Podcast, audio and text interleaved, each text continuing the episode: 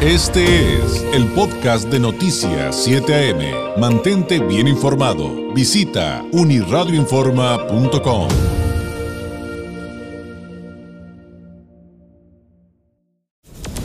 Este es el comentario nacional del periodista Carlos Álvarez.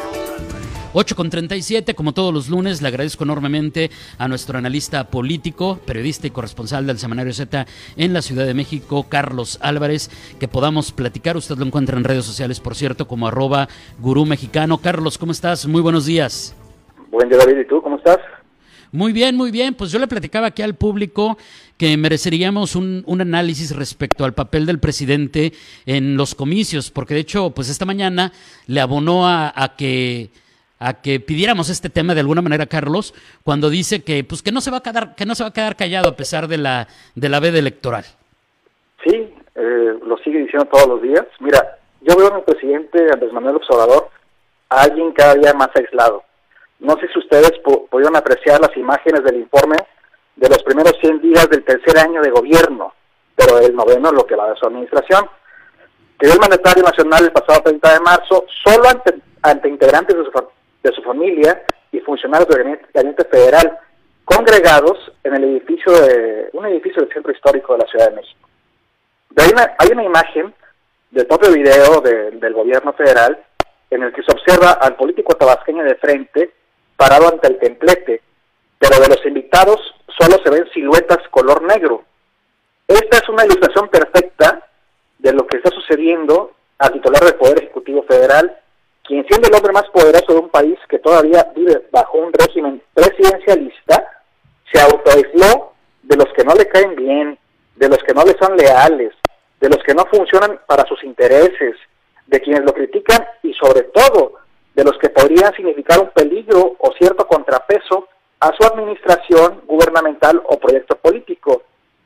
Mira, David, se autoaisló el presidente de los exfuncionarios de su gabinete que renunciaron o no quisieron seguir siendo comparsas de sus o limitaciones ante el inflado ego presidencial, también de los empresarios, de los políticos de oposición a los que no baja de corruptos y con los que no existe el diálogo.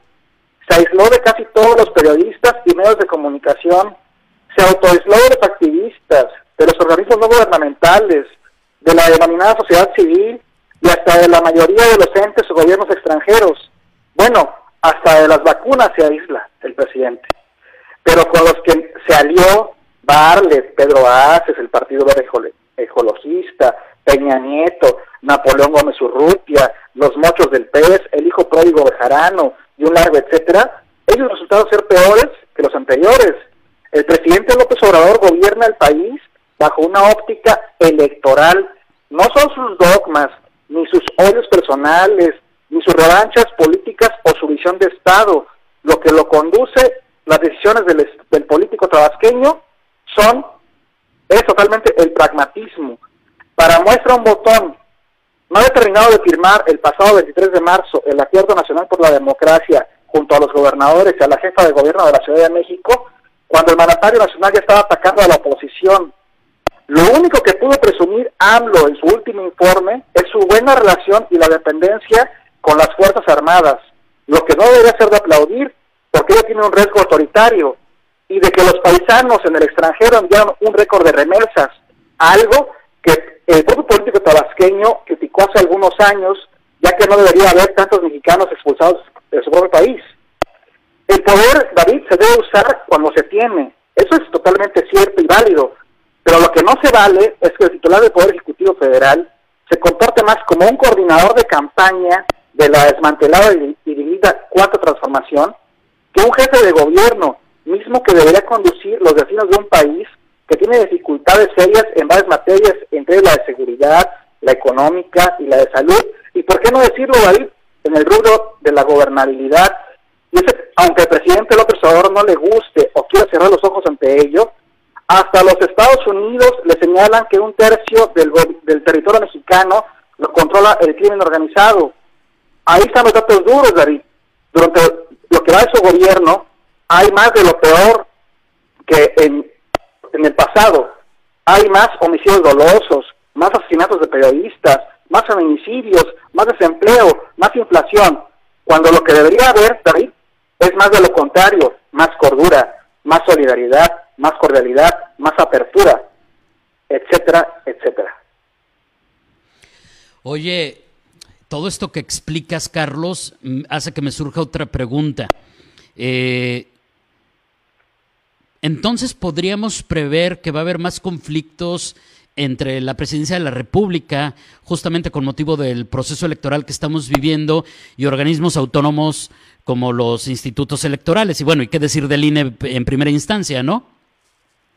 Pues sí, si no le es favorable el resultado electoral, va a atacar con todo, con todo lo que pueda, tanto verbalmente como eh, legal y fácticamente, a los organismos autónomos, a los eh, opositores en la política, a los empresarios, a los propios este, ciudadanos que, que se manifiestan en contra de su gobierno o en contra de él.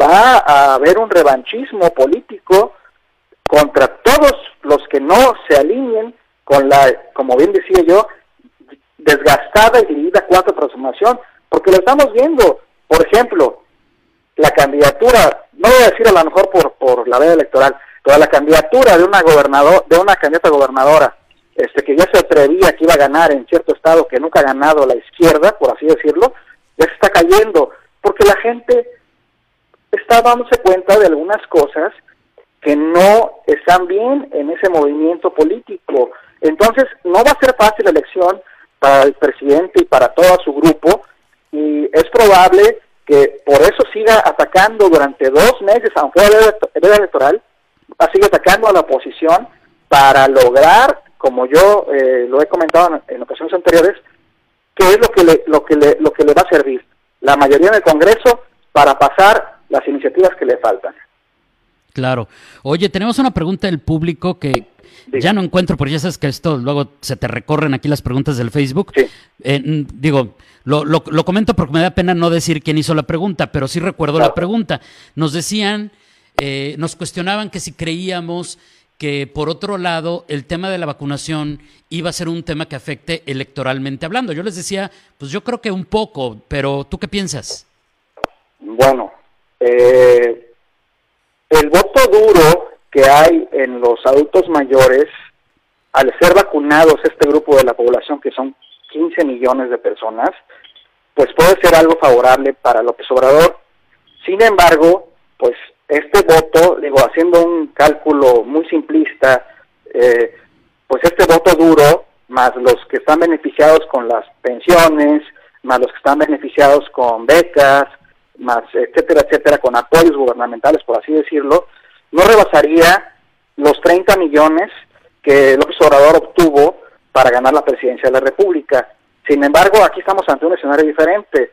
López Obrador no va en la boleta electoral y eh, la vacuna como tal no es un elemento que la gente eh, le diga al Obrador, tú eres el que me dice la vacuna, gracias a ti, gracias a tu gestión.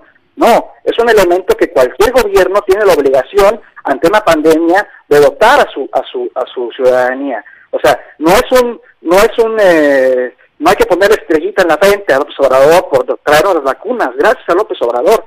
No, es algo que está obligado a hacer porque estamos en medio de una pandemia y además no quiere respetar ni siquiera ponerse el cubrebocas, no quiere respetar ser vacunado para darle un ejemplo a la población, al principio de la pandemia no quiso respetar la sana distancia, seguía en las giras, hasta que se contagió y la realidad lo, contrajo a, poder estar en el, en el Palacio Nacional por 14 días por lo menos, pero López Obrador sigue eh, en su dinámica de atacar y la vacuna va a ser un factor, considero ya, eh, fundamental para la elección. Híjole, es un temazo, sin duda. Este, también eh, comentábamos pues el asunto del reportaje de The Guardian del fin de semana, donde dicen que hay una gran tragedia por la pandemia en México por las decisiones del gobierno federal. Claro, tendremos que hablar, como tú bien explicas, de, también de, segmentos de votantes, de quienes votaron por él, cómo se sienten, etcétera, etcétera, todo lo que ya explicaste. Carlos, te agradezco enormemente, tendremos mucho que estar platicando los próximos días, nos escuchamos muy pronto, buenos días. Muchas gracias, buen día, hasta luego. Es Carlos Álvarez, nuestro analista político de los lunes, periodista y corresponsal del Semanario Z en la Ciudad de México. Usted lo encuentra en redes sociales como arroba gurú mexicano 8 con 40. Este fue el podcast de Noticias 7am. Mantente bien informado. Visita unirradioinforma.com.